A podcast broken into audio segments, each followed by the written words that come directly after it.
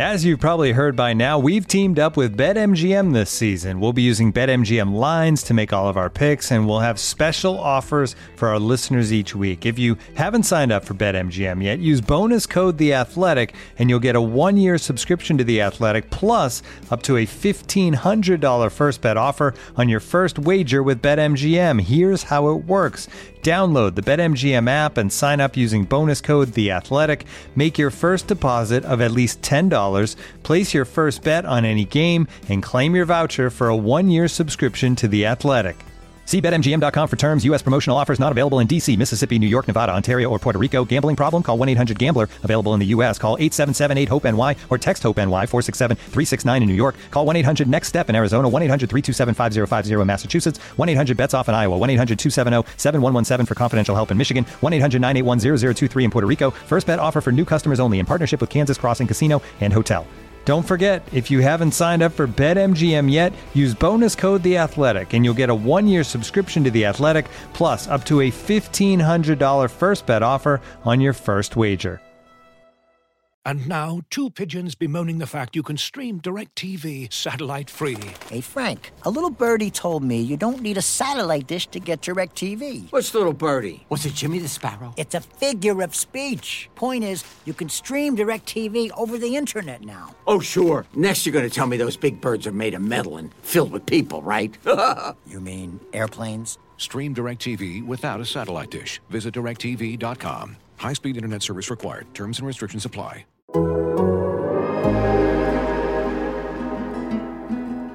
Late night, midnight on the interstate, and I didn't feel so great until I saw the city. Welcome back to Straight from the Source. Michael Russo. Now is the time to definitely subscribe to The Athletic. By the way, theathletic.com slash straight from the source will get you in for fifty percent off. Opening night is Friday in Anaheim. And uh, back front end of back-to-back games, the Wild play the L A Kings. So if you want to read uh, all our coverage, not just of uh, the Minnesota Wild, but all your favorite teams throughout the league, uh, throughout all of uh, pro sports, we got six hundred uh, pl- people on staff at The Athletic. Now's the time to get in and, uh, and read all the stuff and do a lot of catching up for all the stuff you missed in training camp. Again, theathletic.com slash straight from the source. My guest today, Dan Myers, wild dot com. Dan Myers. Um, we just both, Dan, came back from uh, Duluth, where the Wild had a team bonding trip. They jumped in Lake Superior. They had twenty guys in a sauna, which I don't know if that sounds uh, like something that would be, uh, I guess it would be a good bonding experience. Yeah, definitely a team building experience. It doesn't sound enjoyable to no, me at it doesn't. all. But it's probably better but. than when uh, Mikko Koivu took everybody to Sauna Island in Helsinki, and they spent an entire day on uh, like a bunch of naked dudes out in, uh, on Sauna Island. Sauna Island. That's, That's the name of it. Google it.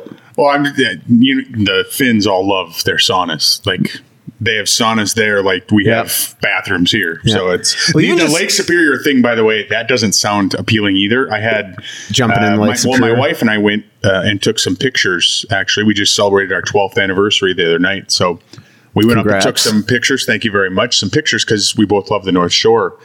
We took some along the beach, and I just took some Lake Superior water to kind of wet my hair down in between photo sessions, and it's cold. Like, it's cold.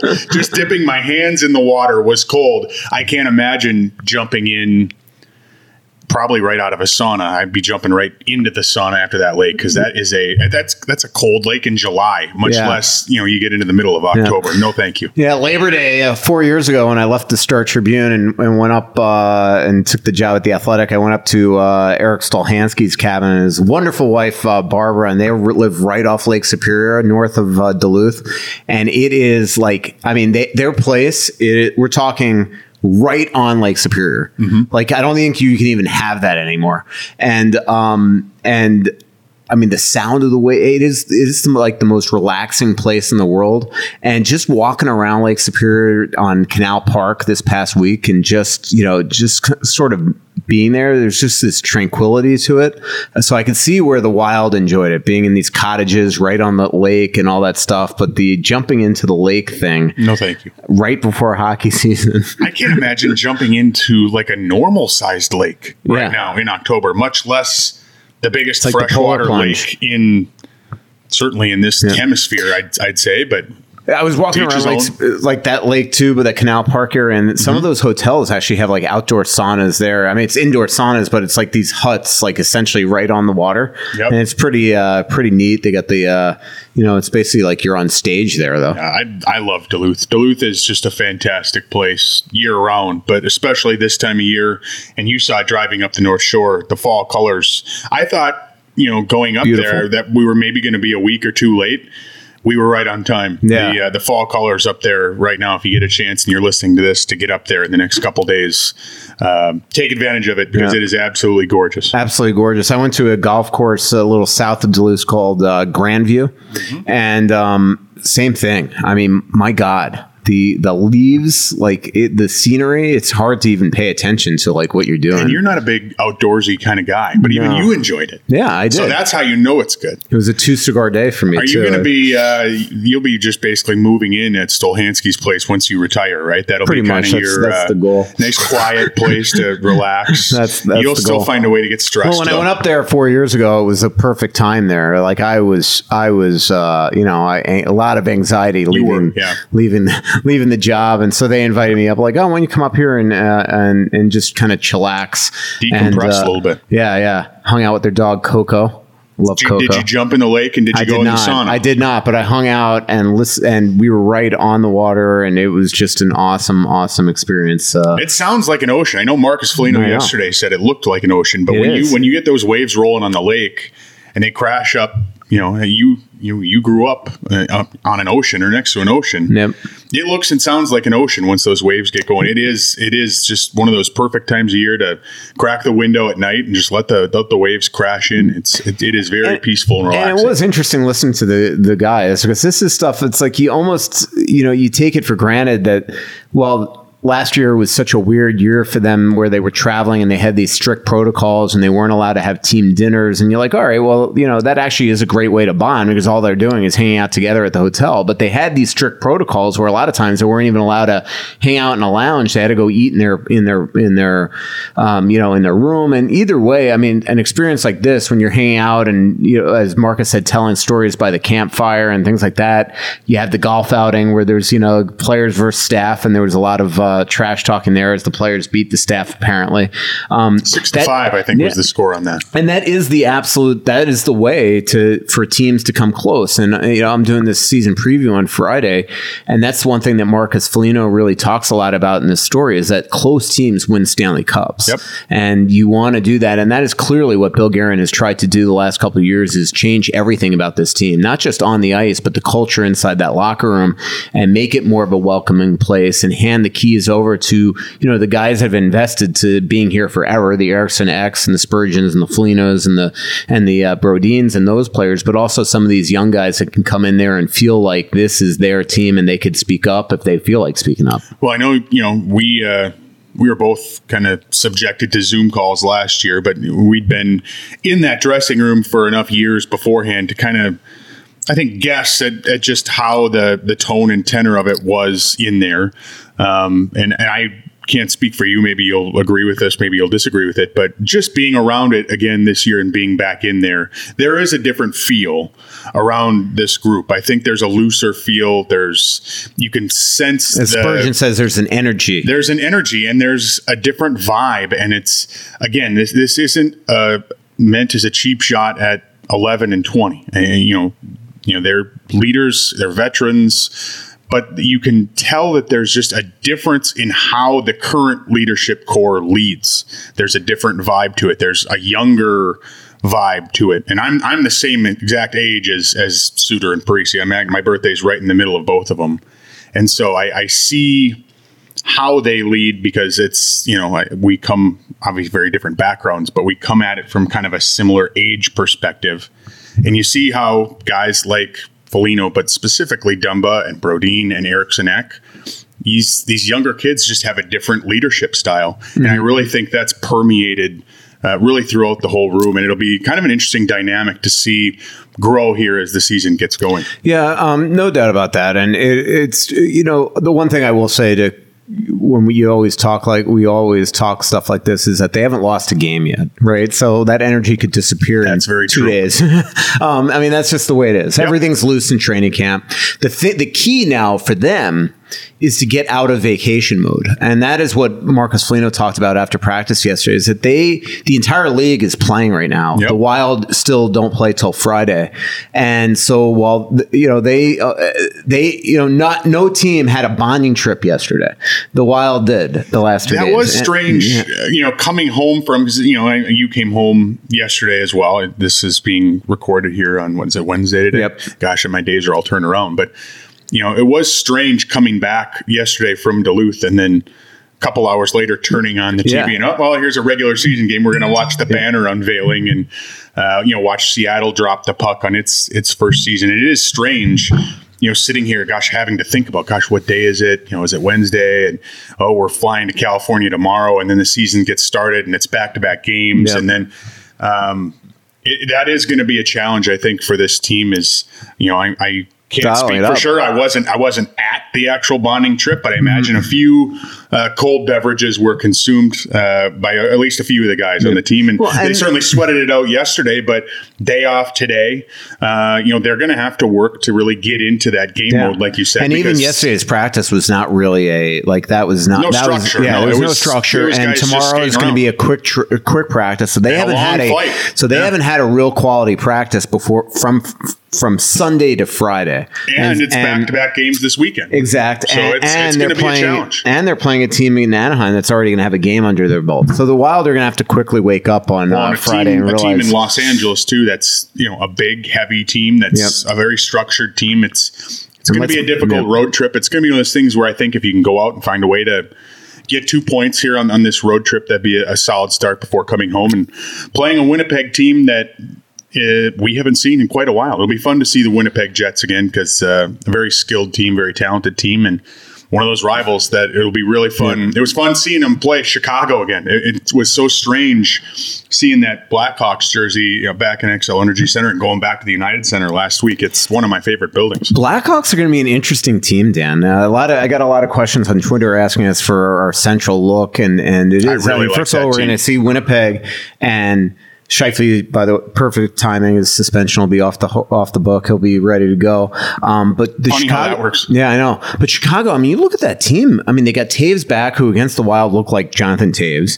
We yep. know Patrick Kane. We know uh, DeBrincat. He's probably gonna have a big year. Tyler Johnson's there. They reinvented their blue line. They got the Vezina Trophy winner from last year. Um, this Chicago team is is a team that can really make some noise. I'll say this, and I, I hate to admit it because. He's on your fantasy hockey team, but uh, do people really know a lot about Alex DeBrincat? Because I think he's really underappreciated. I didn't realize this last year. He finished third in the league in goals. Yeah, last year, you know, on a team that was what middle of the pack, I think, in a very hard division. But you know, watching that first line at the United Center the other night with DeBrincat, Kane, and and Tyler Johnson, size is not uh, their strength, got, but there is yeah. a ton of speed. A ton of skill, and Patrick Kane and Alex DeBrincat looked like they were in midseason form, just in terms of their chemistry and being able to find yeah. each other on the ice. Tyler Johnson, you know, has a chance, I think, to have a kind of a career resurgence if they if that line Playing sticks together. Two, yeah. Well, and then that pushes Jonathan Taves down to the second line. That pushes Kirby Doc, Doc down to the third line, and yeah. all of a sudden, that's a team down the middle. You know, teams are championship teams are built down the middle. You got the Vezina Trophy winner back there. Um, you know, a blue line that's young and improving and is very different looking than it was, you know, from the, mm-hmm. the dynasty years of yesteryear. Uh, I love what Chicago did in the offseason. Uh, I think they're going to be a, a really good team. I, I think in terms of the Central Colorado, I think we agree is the clear favorite. Uh, Arizona's probably the clear bottom team. I, I think Nashville's kind of on that bottom team, but Chicago, Minnesota, Winnipeg, Dallas, Saint Louis, you, you could almost draw any of these teams out of a hat and no make doubt. a case for them to finish in those two, three spots. And you'd think with the way the Pacific is, there's a good chance that we'll see two wild cards out of the Central as well. I agree with you there. I mean, you got to think Vegas is a guarantee, obviously, in that division. It's going to be interesting to see Edmonton. You know, you got one, two there. Smith coming off a great, great year. Um, and and do they have the depth now in Edmonton that could help lead them and, and complement the Dreisaitl's and the and the McDavids? But from there, Nova's, got, although Nova's Evan Bouchard on the blue line yeah. back there. We like that. Yep, no doubt. Um, but then you got Calgary. Uh, Markstrom, I got to think, is going to bounce back a bit. You got Vancouver, who's, you know, who's, I mean, Besser, I see, is practicing today. And um, Ekman Larson to that right, blue and line. And Demko is a rising star in net. Yep. Um, Anaheim and San Jose might struggle off the hop this year, but they're going to eventually be, uh, you know, at least Anaheim, I think, are going to build themselves up. L A is the interesting team because they're in this, like, rebuild mode, but then they go out and they add guys like, you know, Deneau and uh, Arvidsson, and so it's they're not just rebuilding. I like Arvidsson. Yeah. And it, it was too bad to see what happened to Quentin Byfield yeah. you know, in the preseason, because you want to talk about teams down the middle with Kopitar, Deneau, Byfield. Mm-hmm. Um, you know, they have a, a glut of centers, and I'm with you on Anaheim. I think they're going to struggle early in the year, but a lot of young talent in Anaheim too. It'll be interesting to see. I think, you know, when you want to talk about the Jack Eichel sweepstakes and how that progresses, it'll be an interesting storyline to follow early in the year. Anaheim seems like one of those teams that if they want to make a move, they may be the best positioned of all of them because they have the cap space. They have a number of high-end prospects that I'm sure Buffalo would be interested in. That seems like a prime destination. You know, what kind of procedure Eichel ends up having, how quickly he can yeah. get back. Anaheim is a team, I think, uh, like you said, may struggle early, but one way or another, they're going to be a team that's going to be a lot better, I think, the second half of yeah. the year than they are and right I now. Don't know, I think Bob Murray's contract situation is in flux, so he could be in that, like, all right, I got to make a big, bold move. And, and you're right. I mean, they've got so many prospects there where I just don't know if L A works. And, you know, Vegas, I think Peyton Krebs would have to be in the deal if it was Vegas, because they obviously need help up the middle, but I don't know how you make the financials work there. Well, you'd have to look at probably what Riley Smith's in a contract year. Uh, he's making what, five million dollars or mm-hmm. so. But I mean, like you said, that's Riley Smith is, isn't going to move the needle much. I yeah, wouldn't think. I mean, from yeah, a you just re, you know you have Stone there. And Pacioretty; they're signed forever there. Uh, you know, I just don't know how you make the, the math. Pietrangelo, Some, obviously, somehow, Mike. They always, they always find a way to, yeah. to wiggle in and, and make these moves. Yeah. So you, it's one of those teams with Kelly McCrimmon, you can never count out Vegas yeah. because yeah. he somehow works that magic and they yeah. find a way in. If you'd have told me a couple of years ago, they'd have been the destination for Pietrangelo yeah. in, in free agency, I would have said no way. But Calgary's another is. team that's going to be interesting because Goudreau is also in a contract year, and I don't know if they're going to bring him back. And and so, you know, maybe you make the move there because they want to get better up the middle. It'll be interesting. The one team that we could assume is still out is is Minnesota. Um, you, you know, and, and frankly, after watching them in training camp and seeing how good some of these kids can be, Boldy, Beckman, um, Rossi, and then the kids coming, the Huznadinovs, and some of these kids in college t- too are, are really good. Yeah, that I have to, to me, wonder if that played a factor in, you know, because I know going into camp, the the belief was that Minnesota's probably still on the periphery of it. Right.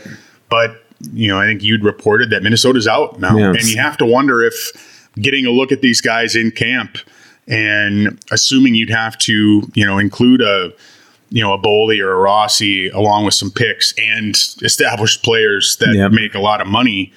You know, is the juice worth the squeeze at that point when you look at, okay, well, Adam Beckman is, you know, maybe a little closer than we thought. Matt Boldy is a little closer than maybe we thought. Marco Rossi looks like a guy that could contribute at some point this year. Huznadinov, I mean, gosh, it's a nightly highlight reel, it seems, yeah. on Twitter every time, you know, maybe you, you look at that and you reevaluate and you go, well, Eichel's not going to be a, a factor for most of this season anyway.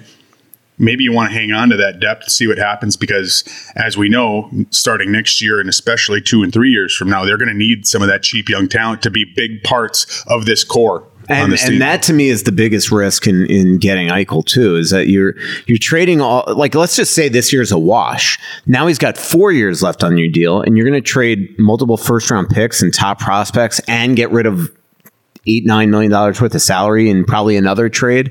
Then what do you have? And you only have him for four years and you're just trading a couple twenty year old. Like, it just makes very little sense to me well, on how and, that makes and sense. The other thing too, that I think you have to remember is, you know, is this team one Jack Eichel away from being a Stanley Cup mm-hmm. contender. Well, not if you get rid of everybody else, too. No, and that's that's the thing. Like, if you could, you know, if you if the salary were a little different on this team, if it were structured differently, if you didn't have to worry about, you know, twelve to fourteen million dollars the next three years, if you had more room right now where you could bring in Eichel and still keep Kaprizov, Fiala, Uh, you know, obviously you're not moving Kaprizov for him, but keep a Fiala and a Dumba and, and all this other talent around, mm-hmm. I think it maybe be different. If you were just moving only futures, if you had that flexibility like in Anaheim, um, but you're not. And, yeah. and you just, you're going to be playing essentially kind of with one hand tied behind your back from a salary perspective. As we've said, you need the the Beckmans and the Boldies and the Rossies and the Huznadinovs. You need those guys to not only be players on this team, but to be impactful players two and three years from now, mm-hmm. if you want to be a contender. And I think they can be. And, uh, you know, the Wild certainly needs them to be if they want to get to where they're going. And and the other thing with there is, too, is that you are getting a guy that needs to have surgery. So it's not even that you're, if you count this year as a wash, you don't know what he's going to return like. I mean, he's going to be off the ice for a long time. Is he the same player? Does, you know, I don't want to say damaged goods because Jack Eichel is an all-world player, but you you get what I'm saying. Yep. It's a huge risk. And, and again, it'd be different if you could throw the Fialas into the trade. But but I, if you're Buffalo, why you, you know, as good a player as Fiala is, Fiala's got one year left on his deal and then another year before U F A. Why would Kevin Fiala re-sign in Buffalo? Not not just that they're they've been a perennial loser, but but the way they're treating a player right now, like I don't think they're going to be a destin. Not that they were a destination before, but I can't imagine they're going to be a big destination now for any N H L free agent for a long time. The way that Jack Eichel has been treated here, so same thing. It's like, you know, we always say it's got to be. We're assuming.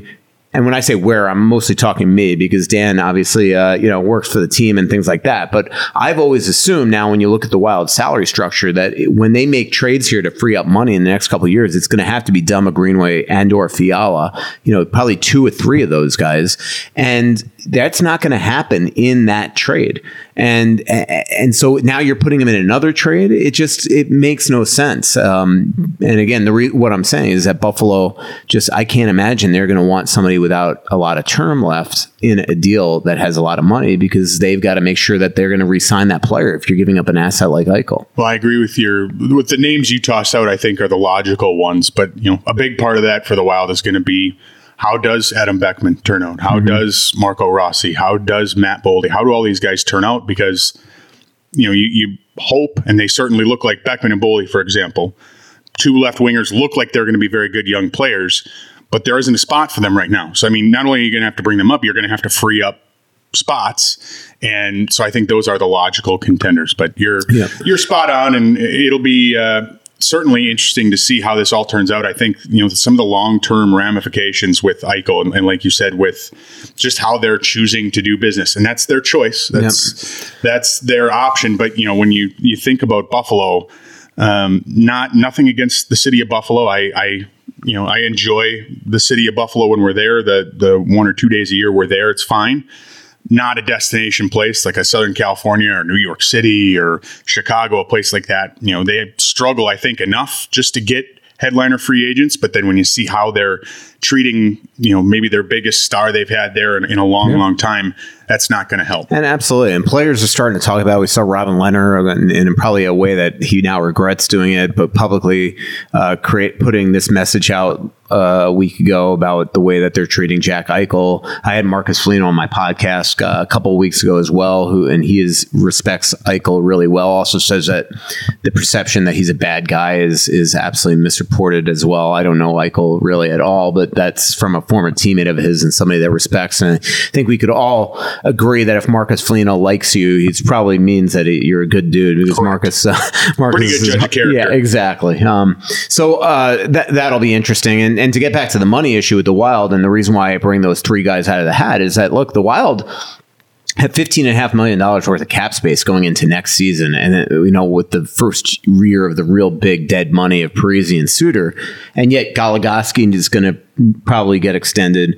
Fiala's got one year left on his deal. Greenway's got one year left on his deal. Kakkonen's got one year left on his deal. Nico Sturm is a pending unrestricted free agent. Those pegs don't all fit. And yep. so th- those guys, we, we know that at a couple of those guys are probably Did you moving. Mention at Talbot some point. In that list? Um, no, Talbot Tal- at least got one year yeah, left. He's got one year yeah, left. Yeah. I mean, but I mean that decision is coming yeah. down Faster, the pipe, yeah. and, and the number one goalie, and, and you know, I think clearly they hope Jesper Wallsted's the number one guy. I think. For the future, but is he going to be the number one guy in two years? No. He certainly can't count on that. Yeah. He could be here and, and yep. be a part of the the equation and the solution, but number one goalies don't yep. come cheap, and that's going to be something this team's going to have to worry about two years from now. Absolutely. Uh, let's take a quick break, and I'll be back right back with Dan Myers. Looking for an assist with your credit card but can't get a hold of anyone? Luckily, with twenty-four seven U S-based live customer service from Discover, everyone has the option to talk to a real person anytime, day or night. Yep, you heard that right. You can talk to a real human in customer service anytime. Sounds like a real game changer if you ask us. Make the right call and get the service you deserve with Discover. Limitations apply. See terms at discover.com slash credit card. So Dan, um... let's talk about uh, this team a little bit. Uh, first line, Eriksson Ek playing with Kaprizov and Zuccarello. Um, I went into training camp uh, excited to see what that looked like, um, but had my doubts on whether or not he would fit, just based on the type of player he is, not exactly a playmaker or all that stuff, and and also wondered, you know, how long would Dean Evason uh, go before he says, you know, I'm going to go back to the comfort of knowing that Foligno and Greenway and Eriksson Ek were so good the last year and year and a half. Um, but so far in camp, they, and by the way, Dean has also echoed that, where Dean said that he was curious to see if Eriksson Ek was going to change his uh, way that he's played it. So far, we haven't seen it. Training camp's training camp. Exhibition games are exhibition games. Well, the proof will be in the pudding once the regular season begins. But right now, it does look like Eriksson Ek has not changed the way that he has played on that line, which I think is the most important thing. If Eriksson Ek started to be on that line and said, I got to give Kirill the puck every second, I got to give Zuccarello, or, you know, I'm as talented as Kirill and Zouk, I can make all sorts of fancy plays and start to change what is his bread and butter, which is driving the net, net front, going to the dirty areas, being an absolute ass to play against. Um, you know, that would be a problem if he had changed that, but we have seen him play the same style and complement those two now. Do you think that it will work in the regular season? And have you been even surprised that Eriksson Ek so far looks like that will fit? One of my favorite developments so far of training camp has been the kind of the behind the scenes sniping at Eriksson Ek from guys like Foligno. Now that uh, Eriksson Ek has signed his long-term contract, making fun of his haircut. Uh, as you said, kind of being an ass to play against. I was intrigued going into camp because I was wondering kind of the same thing. Is he going to change his style of play, try to become more of a playmaker, more of a distributor, which is something we haven't really seen from him. I'm sure he has that in his game. I mean, he was he was a very talented player coming out of Sweden. He's a first-round draft pick. He's posted points. He had a great year last year. And then I kind of wondered, well, how is, if he doesn't change his game, how is that going to mesh with the playmaking chemistry that Zuccarello and Kaprizov have? And it actually, now that I've seen it, and again, it's preseason and it's practice, but now that I've seen it, it actually works really well. I think Dean Evason mentioned it, maybe it was last week, Eriksson Ek's tendency is to go right to the front of the net, which is good because it, you know, he can provide a little bit of a screen, he can provide some traffic in front. But what it also does is it actually opens up more ice, you know, on top of the face-off circles, uh, you know, between the hash marks and the blue line. It opens up more ice for guys like Kaprizov and Zuccarello to sort of work their magic and and move the puck a little bit more and involve the defenseman a little bit more. And it works out really, really well. I'll be interested to see if that trend continues. And a big part of that equation, too, is, like you said, that Eriksson Ek, Foligno, Greenway line worked out so well last year, where we're going to see a dip going from Eriksson Ek to Hartman. And preseason and training camp so far, Hartman looks like a natural mm-hmm. in that spot. Um, and I think they have options beyond Hartman. If if he were to get hurt or if there was an effectiveness, I think Nico Sturm would be a guy that could Easily. very naturally move up and play sort of that Eriksson-esque type role. Or so, Freddie Goudreau. Or Freddie Goudreau. Nico up to the Fiala line. For that, man. Yeah. I, I, one of the things I would really like to see at some point this season, I don't know if we will, is I'd like to see a little more run from Nico Sturm. Mm-hmm. Uh, I was really impressed with the way he played last year. I thought he took advantage of Uh, you know, the limited opportunities that he had. He, I, I don't remember, what do you have, ten goals or eleven, eleven goals? goals and ten and a half minutes I mean, of ice time yeah, a game. I mean, that's, you know, that's pretty darn good. Now, is he going to go score thirty goals being in a top six role? No. Does he belong in a top six role? No. But I think if he were to play second or third line minutes in a pinch, he could be a guy that could score fifteen to twenty goals for this team. But going back to the initial question, uh, Eriksson-esque providing some of that grit, uh, the ability to maybe provide a screen, bang home a rebound. Um, I'm going to be really interested to see how Zuccarello um, finds a way to get him involved in front of the net. Because you know Zuccarello, with the way he sees the game and the way he's able to get the puck to Kaprizov, he has something in mind in how he wants to get Eriksson-esque involved, and I think he could be sitting on a really and, good year. And, and, exactly, and and that is that is what I, I hope from Kirill and, and Zuccarello, is it can't be a two-man game and just have Eriksson-esque go to the net, um, because Eriksson-esque scored nineteen goals in fifty-something games last year, and it wasn't just scoring no off rebounds. And yeah, and it wasn't just scoring off rebounds and deflections. He, he was sniping pucks. Yep. And so he deserves that ability, and hopefully he remembers that he could take that shot too. You don't always have to pass it off, and that is going to be the biggest uh, thing. But I loved like that one preseason game where um, they let, I, I can't remember who made the headman pass out, but all of a sudden Zuccarello and Kaprizov wound up in the right corner of the rink at home, digging the puck out, and the puck wound up out on Jonas Brodin's stick off a great pass by Kaprizov.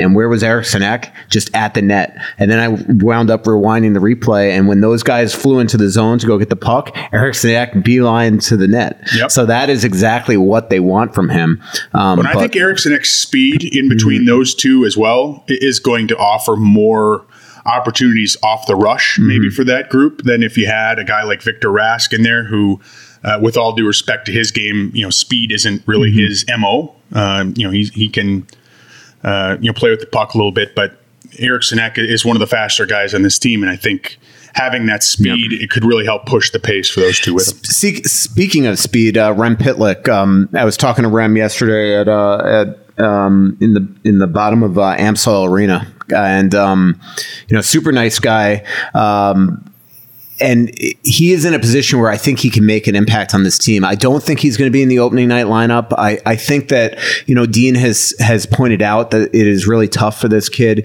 He's claimed off waivers. He has literally one practice. Then they go to Chicago, play the game. You know, he's all the system work thrown at him. And then what happens the next day? They get back on Sunday, and Victor Rask is back on that line. And so you wonder if they're just putting Victor there. You know, you're the veteran. You're playing opening night. Yep. Rem... Hold, you know, bide your time for a little bit. Maybe you play him in the second of a back-to-back. You know, mm-hmm. you just mentioned Victor's legs. Maybe that's a way to really run these two is, is for now, you know, you play Victor on the one game, but, you know, second of a back-to-back where he might not be as effective, you throw Rem in there to debut, uh, make his wild debut on, on Saturday night in L A, and then maybe Rem could get some traction and wind up in the lineup. Um, the other option is Brandon Duhame made the team. Maybe you play Brandon against rugged guys and maybe against rugged teams like L A, but maybe more skilled teams. That's when you throw Rem Pitlick in there, because I think Rem, they they they got him to play him. The question is, where is it going to be? Um, I th- I still think that Rem Pitlick could be a lifeline in a lot of ways for Kevin Fiala, who needs a skilled guy in that line. I yep. mean, Victor is skilled, but sometimes he can't keep up, or he's not ready for that pass that Kevin, because he flies so so far into the zone. And Freddie right now so far doesn't has not shown to me that he's got any offensive ability whatsoever. He has five regular season goals since he scored three in the Stanley Cup final in twenty seventeen. So th- th- and he's just being handed the ability to play with Kevin Fiala in power play time. So, you know, I think that Rem could be somebody that could help complement Kevin, because he could keep up with Kevin. And that speed and that skill could help Kevin. It'll be interesting to see if they go with that route at some point. Well, and you know, I mean, skill players like Kevin Fiala see the game a certain way. And if you're not as skilled as a guy like Kevin Fiala, and there aren't very many guys on this team that are, you see the game and you play the game very differently. Rem Pitlick is certainly not as established as Kevin Fiala, but he's an offensive guy, and you'd think he sees the game and plays the game the same way Fiala does. And just watching Kevin Fiala in the preseason, I don't know if you've noticed this, he's playing pissed right now. Like yeah. he, he, it is so Bill obvious. Guerin, Bill Guerin said when they signed him to the one-year deal that he, that he hopes that he, you know, comes in and is motivated and, and kind of proves him wrong. And I, th- I think Kevin Fiala is doing that right now. He's been really, really impressive in all facets. I mean, he's been killing penalties and stuff in the preseason. He's actually looked really good killing penalties. He had a really active stick uh, the other night in Chicago, for example. Like I, I was kind of one of the few moments where I was really paying close attention after about the midway point of the game, where I think everyone stopped paying attention. But um, he looks like he could be sitting on a really, really good year. And if they can find someone, whether it's Rask, whether it's Gaudreau, whether it's Pitlick, whether it's Duhaime, uh, eventually whether it's Beckman or Boldy or Rossi, to kind of complement him and and find a way to just get the puck to him in scoring areas. Uh, he looks like a guy that is certainly motivated, and that's that's what Billy Guerin wanted when when they agreed to that one-year extension here over the summer. A hundred percent. And, uh, you know, I, I do hope that he's not overall pissed, because even off the ice at times, like yesterday off the ice, just well, he didn't seem very happy when he was just walking around the bowels of Amsoil Arena. He's one of those and, guys that he walks a very uh, distinct line. And yeah. Dean Evason has said this in the past, like you need him to play on that edge. Yeah. Uh, he's at his best when he's playing on that edge, but he's also gotten himself into trouble when he goes a half step too far. And we saw it. Uh, was it last year where he, he got the three game suspension uh, for the hit from behind, where yeah. he just he took a half step too far, yeah.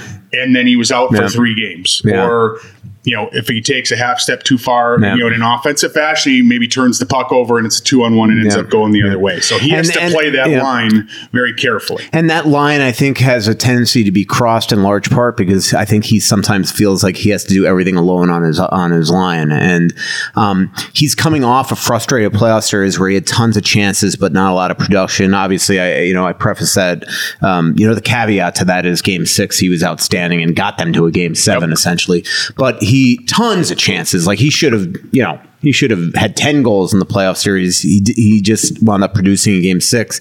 And what a little concerning to me is that we're seeing that again now in the preseason, where he's getting these chances and chances, and you're like, wow, this is great. But then at the end of the night, you're looking and you're like, well, he didn't score, and he only created in this situation, you know, and and not with even strength with his line mates. So that's going to be something to pay attention to this year, because um, because as we know, Zuccarello and Kaprizov are not leaving each other's side. So who is going to be um, you know, on that left side? The other option to me, the other thing to me that's going to be curious to watch is how it does feel like Freddie Gaudreau has just been not penciled in, penned into that line. He started there. He hasn't left there, despite the fact that that he hasn't produced yet. Now, he might. Uh, we haven't seen the best of him, I'm sure. Um, but you know, when do you make that maybe move? Do you you know putting a Nico Sturm there, or or calling up a Rossi, or, or something to give or this guy? Maybe you, know, you put Victor Rask there. Yeah, at or, or you're exactly right. Yep. You know, um, it, it's just going to be uh, Rem Pitlick has played center before. The, um, the interesting part for me with Fiala in terms of how the overall depth of this team is going to affect that is, you know, the Kaprizov line is going to get the attention of every opponent's top checking line. Right.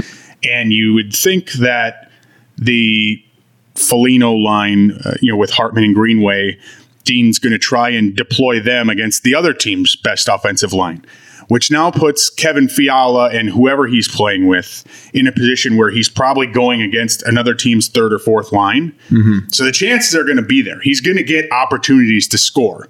It's going to be a matter of him walking that line and, and finding guys, as we've said, we've listed all of them, finding guys that can play with him to help supplement some of those scoring chances and create those scoring chances. Because from a matchup standpoint, Kevin Fiala is going to get opportunities against lesser players. There's no question about that, I don't think. Mm-hmm. It's a matter of whether he can find a way to capitalize on these opportunities. And if he can, the Wild's going to be a much deeper team and a much better team because of it. Yeah. Um, let's go with blue line now. Um, Goligoski and Spurgeon look like they could be really good together. Uh, Goligoski, um, you know, uh, the Brian Suter replacement there, plays the game a different way, though. Um, you know, he plays the game like in a faster way. Um, it, where Ryan, I, I've said this before, Ryan, and I think he's a fabulous defenseman, but see, he sometimes almost dictates the pace of a hockey game. Yep. Because he, he slows things down. He's almost like that quarterback that drops back into the pocket. Very you know? methodical. Yeah, methodical. And the Wild want to play fast, fast, fast. Um, and because he used to get thirty minutes a night, it really dictated a lot of the way the style uh, of the team plays. Because even when he's not on the ice, you're sort of catching up on your next rotations, mm-hmm. right? Um, where Goligoski plays, um, you know, more of a, a fast style. Um, he, uh, Spurgeon says he's super easy to play with. Um, you know, offensively, I think that that uh, I, I I think Ryan Suter makes one of the best first passes in the N H L. He can headman pucks. Um, you know, he he's got that type of vision. Goligoski is a bit of a different type of player, but he can move the puck. He's poised, and he plays pretty robotic as well. I think it'll be that's another interesting one for me to watch over the course of the season. I think. With all due respect to the game Ryan Suter brings, and you just talked about it, I agree one hundred percent. Uh, you know, a world-class defenseman in his own right, for sure. I think changing that up could be maybe the best thing that happens for Jared Spurgeon. Mm-hmm. I think he could just be, um, you know, those two have, have looked great. I, I think he could be, you know, sitting on a really nice year offensively. You think he'll probably get maybe a, a little more run on the power play than than he has in years past, but a guy who, you know, for a long time was someone you could count on to score ten to thirteen goals from the back end, Spurgeon. And this was, you know, three, four years ago, but I think he has that ability in him. Goligoski is a guy who could probably score ten goals mm-hmm. this year.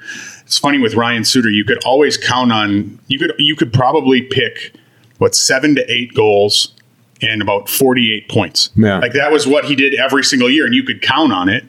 Um, but I think there were defensive areas of his game that were starting to manifest a little bit where I think Jared Spurgeon, especially the last year or two, has had to backtrack more and, and sort of cover up some of those some of those lapses. Why? I don't know. I think ever right, since he had speed. that, yeah. ever since he had that foot injury in Dallas, I yeah. mean, the foot speed has not been there.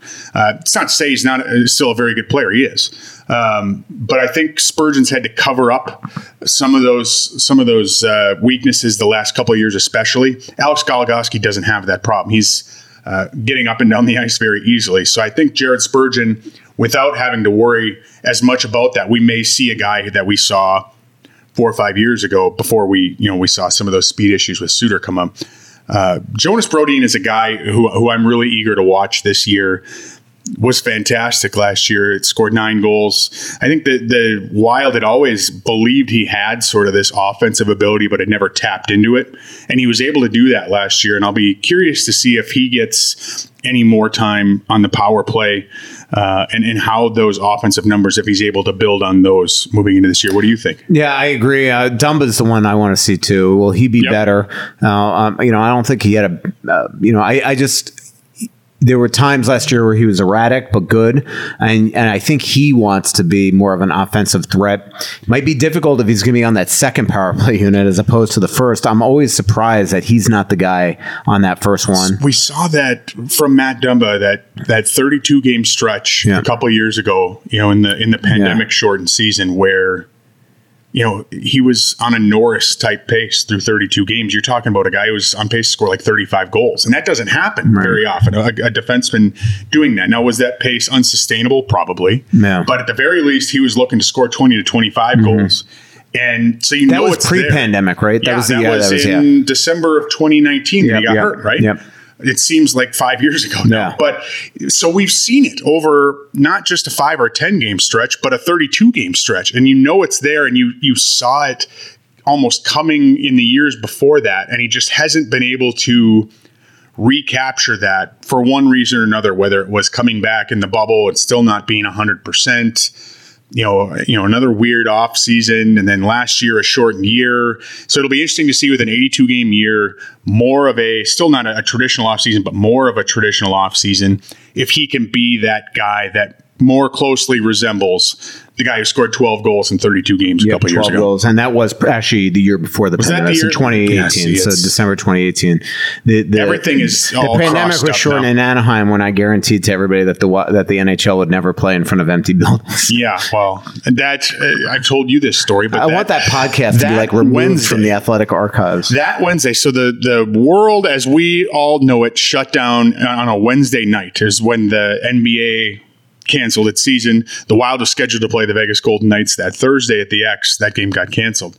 We practiced at T R I A that Wednesday, and Kevin Gorg and Anthony LaPanta and myself were there Wednesday morning. Just, and uh, just to interrupt you, when Dan says we, remember he works for the team. Yes. Yeah. Like well, no, we I was practice. saying we, um, we like us scribes, we're all sitting there, and oh, me okay. and Gorg and LaPanta were huddled, and we were talking about this, you know, COVID thing, and oh, it's starting to, you know, start rearing its ugly head. And this is Wednesday morning, and and we're talking like, gosh, by the end of the month, we might be playing in front of empty buildings. That's what I'm hearing. Yeah. By the end of the month. Well, that night, like twelve hours later, the world is shutting down. The next day, we're, I did a- that Wednesday, I, I it was insane. I'll never forget this as long as I live, especially being in the media. And I'm sure you remember this. How quickly the news cycle was moving that Wednesday.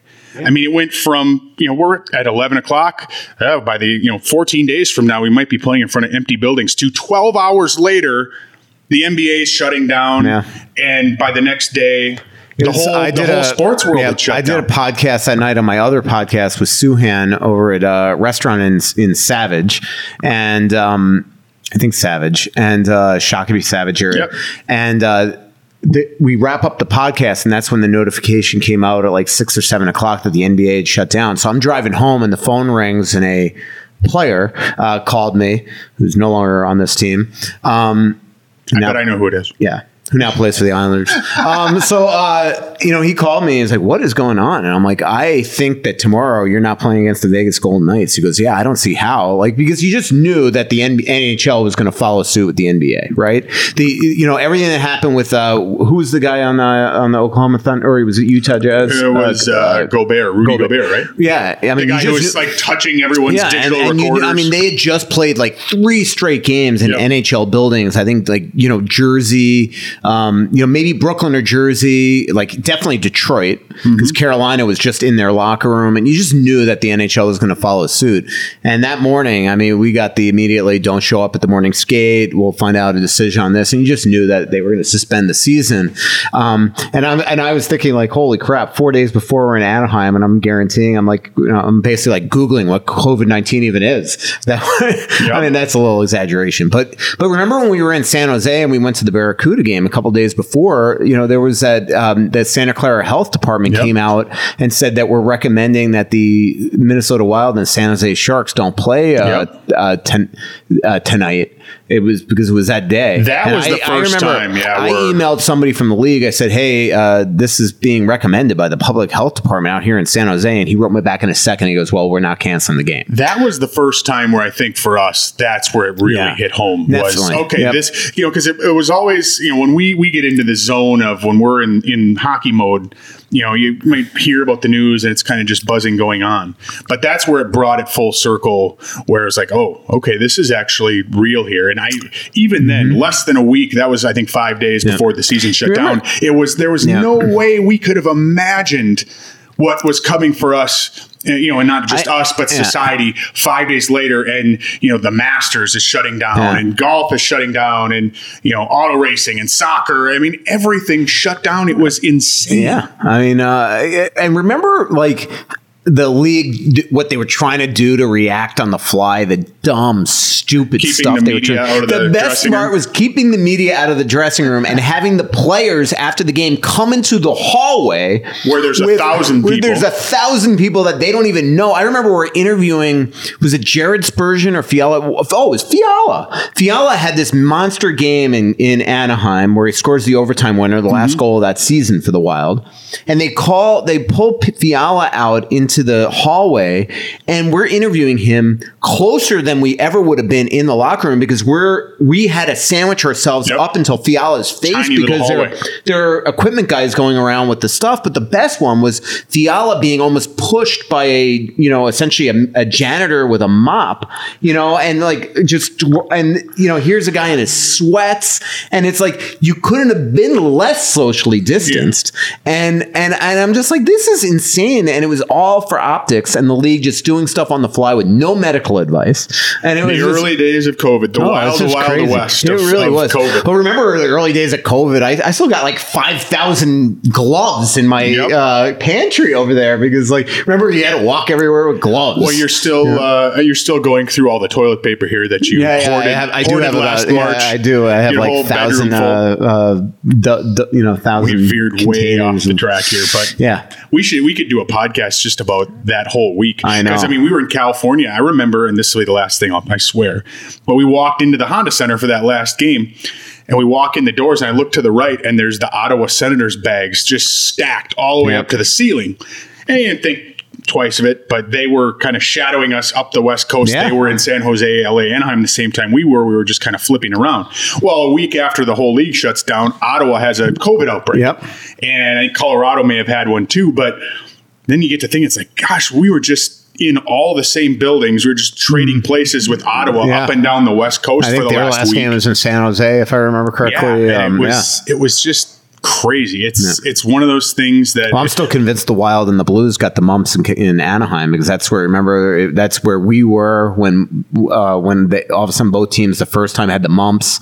Um, they stayed at the same hotels. Well, if we're, they, if you know, we're getting the mumps from Anaheim, and Ottawa's getting COVID from Anaheim, then I'm sure ittle be really fun going to Anaheim here. To I start know. They, yeah, the Ducks weren't very happy that I uh, I, I hypothesized were. Uh, well, you are a medical expert. I am. I am. Um, so uh, so. So it was good distraction to keep from talking about the third pair. Oh, no, come on. No. Um, so third pair is the concern of the team to me. Um, and, and look, I, you know, I, I talked to Billy Guerin today, actually, and, and Billy, you know, again, uh, poo-pooing the idea that this is a concern, because I asked him point blank, like, are, you know, last year, you recognized very early on that you had a problem at, at six D, and you went out after game one the next day and mm-hmm. acquired Ian Cole. So will you kind of same thing monitored out this year? And if all of a sudden you feel like uh, a Kulikov slash Merrill slash Ben third pair is not getting it done, would you go out and try to make that move?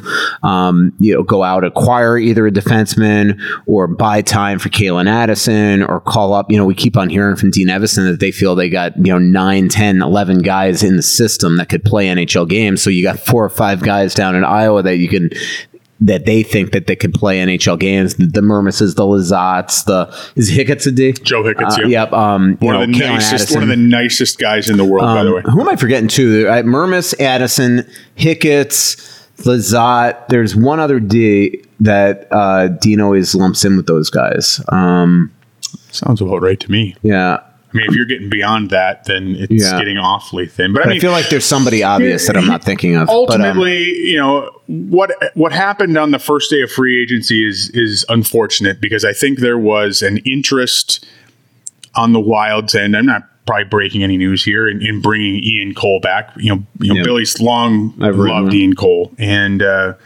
you know, I think Ian Cole would have loved to have been back, but just with what uh, what the Wild prioritized on that day. I bet you if Nick Foligno said no two hours earlier, yep. Ian Cole would be on the Wild. Uh, right and I, I can't say I disagree. And that probably would change the entire look of the blue line, because now you're you're putting that two million dollars plus dollars into Ian Cole. And, you know, what does that do with Kulikov? It probably changes the arithmetic all the way around.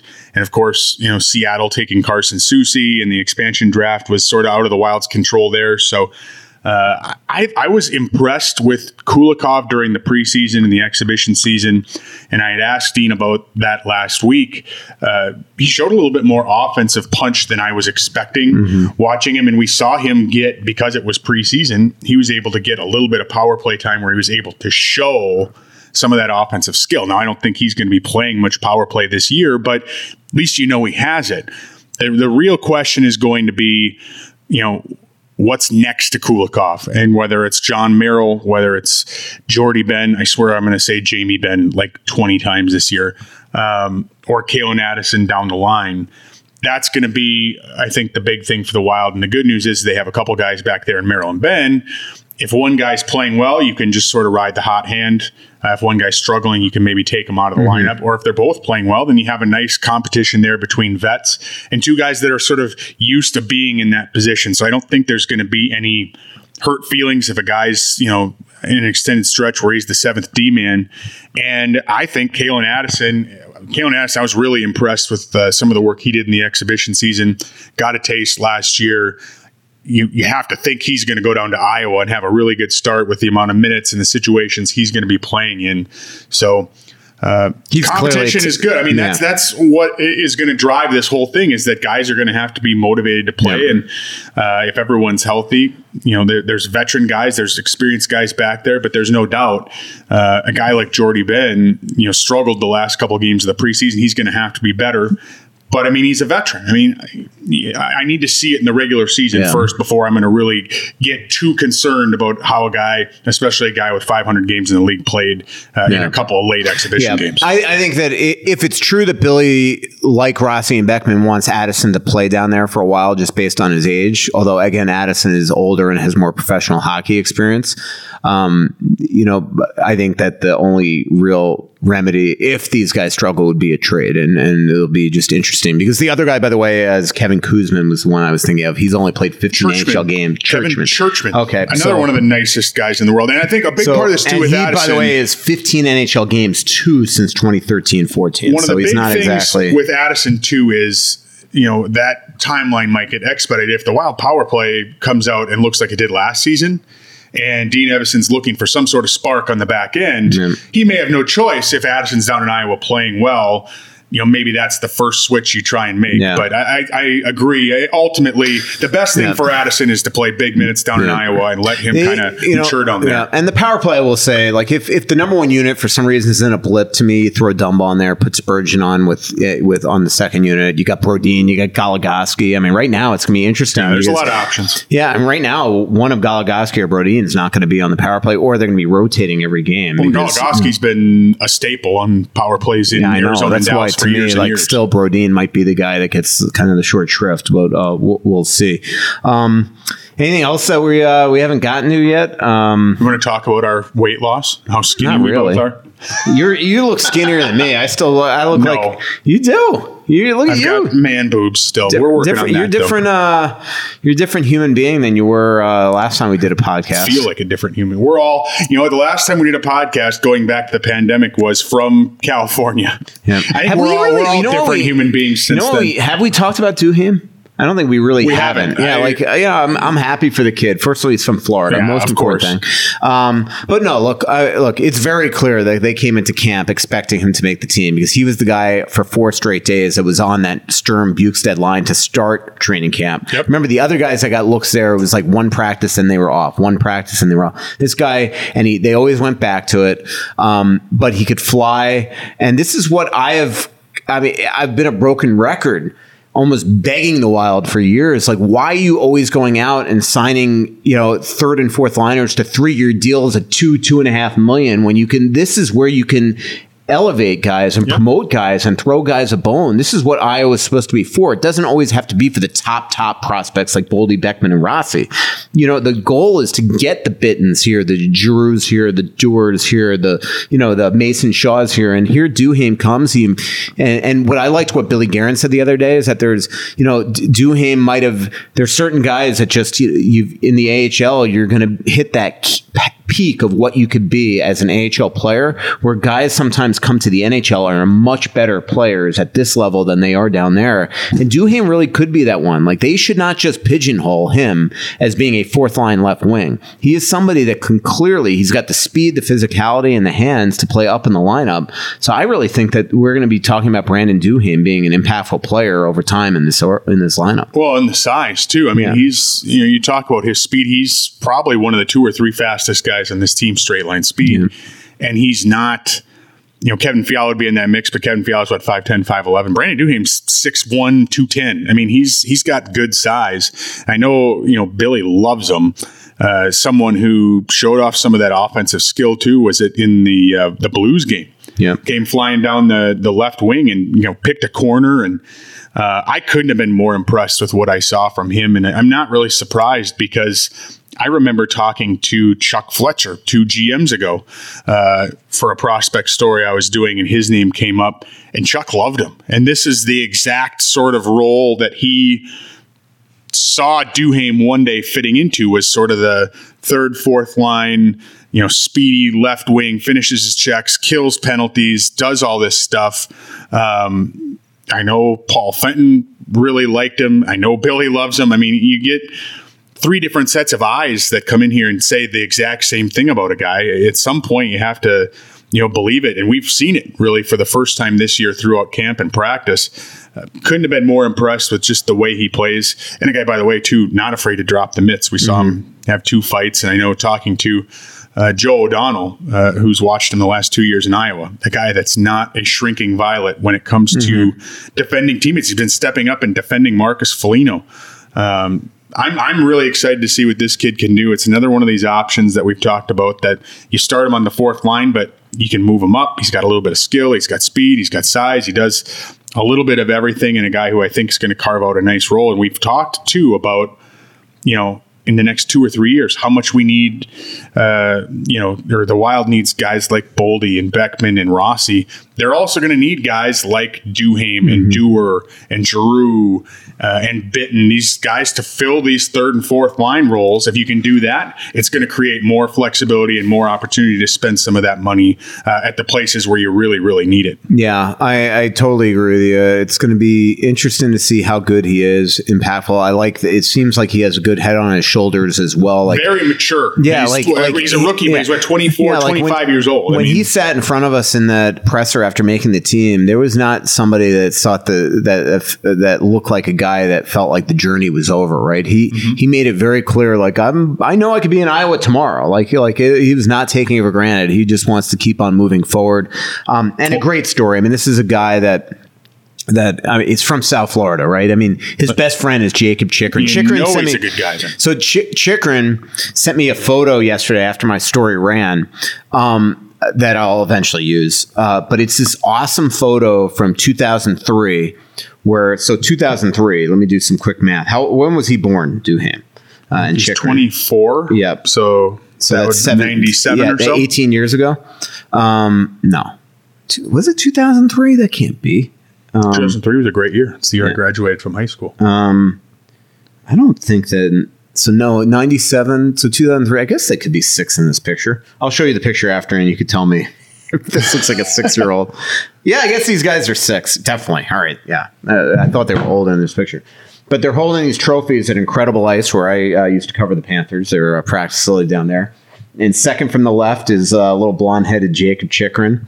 Uh, second Who from has the, turned into an incredible yeah. player, by the way. And second from the left, wait till Brandon Duhaime. I'm sure he's seen this picture, but second from the left on the back is Brandon Duhaime, and he is tiny, and he's just holding this picture. Uh, it's pretty, pretty cool. Far left in the photo, uh, Trevor Duhaime, coach mm-hmm. Trevor Duhaime, Brandon's dad. Far right of the photo, photo Jeff Chikrin, Coach Chikrin. Jacob Chikrin's dad. Pretty good. Yeah, I, I, I mean, enjoyed pretty, your story that you wrote on Duhaime a couple weeks ago. Yeah. So this will uh, be a cool story to write it's eventually. It's always fun to cheer for these guys, you know, from afar that come from sort of these unusual backgrounds. And as you know, you know, you covered hockey in the state of Florida back in the nineties. How far a state like that has come, and how far, you know, states like California, and we see Austin Matthews, you know, coming from Arizona. Uh, it's only going to make the sport better. And, you know, Jason Zucker coming from Nevada. It, it's it's only going to make this sport better, you know, as we kind of diversify and see these guys coming in. And, and each one of these guys has a, a really cool story. And I, I'm partial to a guy like Brandon Duhaime because he's a college player. And I, I love watching these guys come up uh, and have this success. But a guy who's mature, twenty-four years old, yeah. rookie, uh, two years of pro experience, Uh, he'll be a fun one to watch develop no over the uh, course text, of the season. So here's a quote from Jacob Chikrin. He goes, I'm super happy to see Dewey made the Wild. Um, he goes, uh, to see his hard work pay off is really special. He's so deserving and earned this opportunity to play in the N H L. I'm really proud of him. Pretty good, pretty good comment from Jacob Chychrun, who's going to be a superstar defenseman in the league. You know, one of the things that I think the league, I don't know how much time you want this to go, uh, but one of the things that I'm starting to see with the league is a guy like Brandon Duhaime. You know, he wasn't a top six guy when he was at Providence College. Now, he had that ability, yeah. but he was playing in a third line role. And I, the reason I bring this up is because uh, the team I follow closely, Minnesota State, uh, had a guy named Walker Duehr last year who played fourth line. He was a fourth liner at Minnesota State. He's a very good fourth liner. And he signed with Calgary, and he was in Calgary's camp until very, very late. And it's it's interesting to see. We talk about these guys, you know, Ryan Carter being a perfect example of a guy who had to adapt his game from how he was a scorer in college and a skilled guy in college to having to carve out a fourth line role just to stick in the mm-hmm. league. And you see guys like Brandon Duhaime or Walker Duehr, uh, who played these roles already in college. And that transition, I think, is a lot easier when you've done it for three or four years in college, and now you just keep kind of that same mentality uh, going to the pro game. I, th- I wouldn't be surprised if we see more of that in, in years to come, where, you know, some of these franchises start looking at some of these third or fourth line yeah. guys in college, but yeah. they have particular skill sets. With Walker Duehr and with Brandon Duhaime, it's their speed, size combination, their ability to kill penalties, to see if they'll get maybe more opportunity uh, to play professional hockey here in North America than maybe we would have seen collegiate third or fourth liners a decade ago get. Yeah, I mean, it's a good, it's a good valid point. And because, you know, the one thing about uh, N H L players is that if you reach this level, you scored somewhere, right? Yep. I mean, Stéphane Veilleux was a one hundred fifteen point scorer Correct. at Val d'Or. But he had to adapt his and game he had to, to stick. And he wound up having a really successful career. And, um, you know, now we're starting to see more guys that, I mean, Brandon Duhaime didn't even kill in college, which is just crazy mm-hmm. to me. Um, the guy that, has, s- that did, by the way, if you look at his statistical numbers, everywhere he's gone, he's gotten better every single year, yeah. which I, I think yeah. is another thing to look at, too, with his yeah. development going forward. He's gotten better everywhere he's gone, and he's he's going to continue to develop yeah. here, I think. Yeah, and it'll be interesting, like a guy like Rem Pitlick, who's scored everywhere he's been, can he bring that to the N H L level in the role, or will he have to actually adapt, or does he have the body to adapt? Like, you can't ask him to play. And some you of know. these guys, it's yeah. do you have the desire yeah. to adapt? I mean, let's be honest. There's ego there. Yep. You know, if you if you're a guy that scored twenty-five yep. goals in college, or, you know, scored one hundred points in juniors, do you want to have to, you know, be a guy that has to, you know, kill penalties or drop the mitts or, you know, play eight minutes yep. a night? You know, it, it's it's not easy to do, and that's why I think we're going to see more guys that come from that background uh, that aren't going to have to change or adapt their games much, but they have a certain skill set.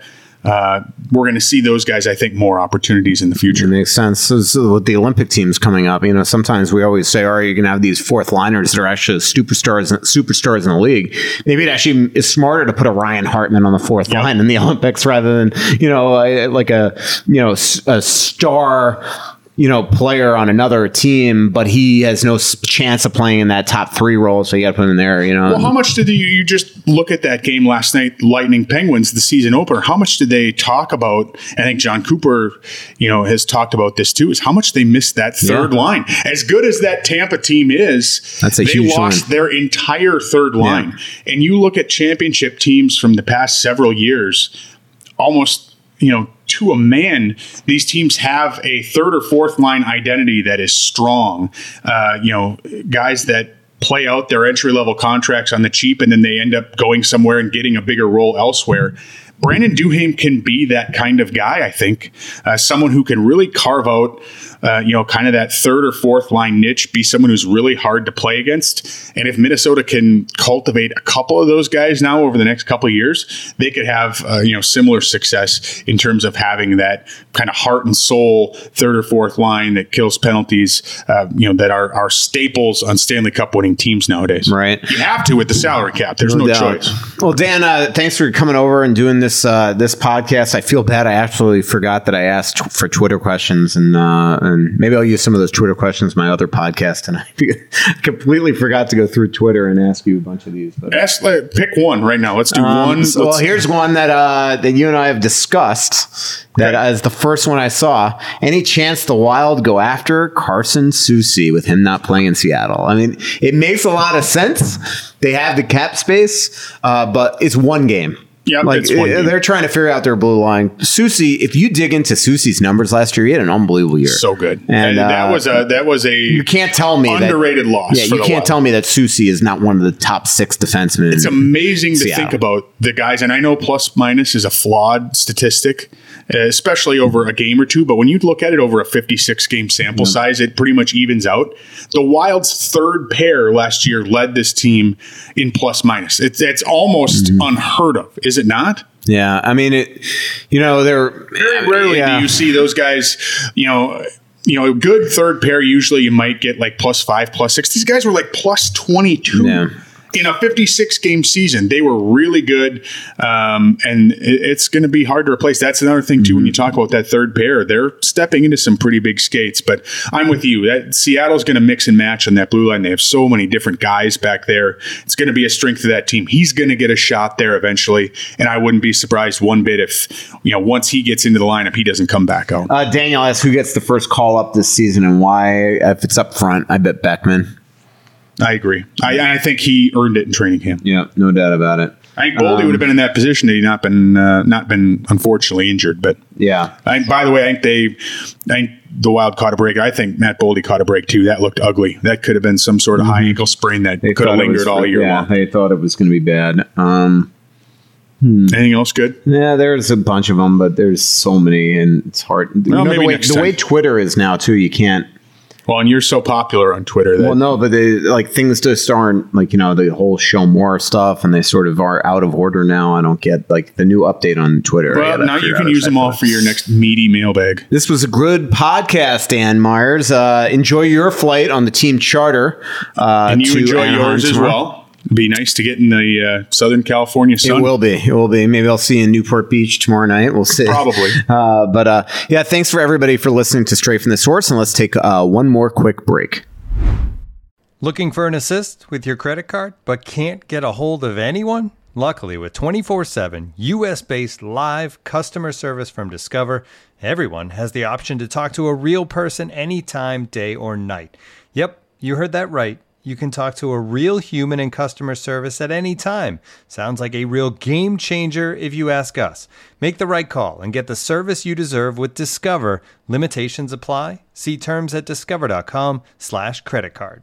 Lots of podcasts this week on The Athletic. Bill Daly, the deputy commissioner of the N H L, is with uh, Craig Custance and Sean Gentile this week on The Athletic Hockey Show. Uh, Rob Pizzo from C B C Sports and Jesse Granger and Sarah Sivian have the debut episode of The Athletic Hockey Show Wednesday this week at The Athletic. And thanks for listening to Straight from the Source. Please follow us on your favorite podcast platform and don't forget to leave a rating and review. Subscribe to The Athletic Audio Plus on Apple Podcasts. To get all the bonus content from our entire network, start with a thirty day free trial, then just ninety-nine cents per month after that. And right now, all annual subscriptions to The Athletic are fifty percent off when you visit theathletic.com slash straight from the source. Thanks, everybody.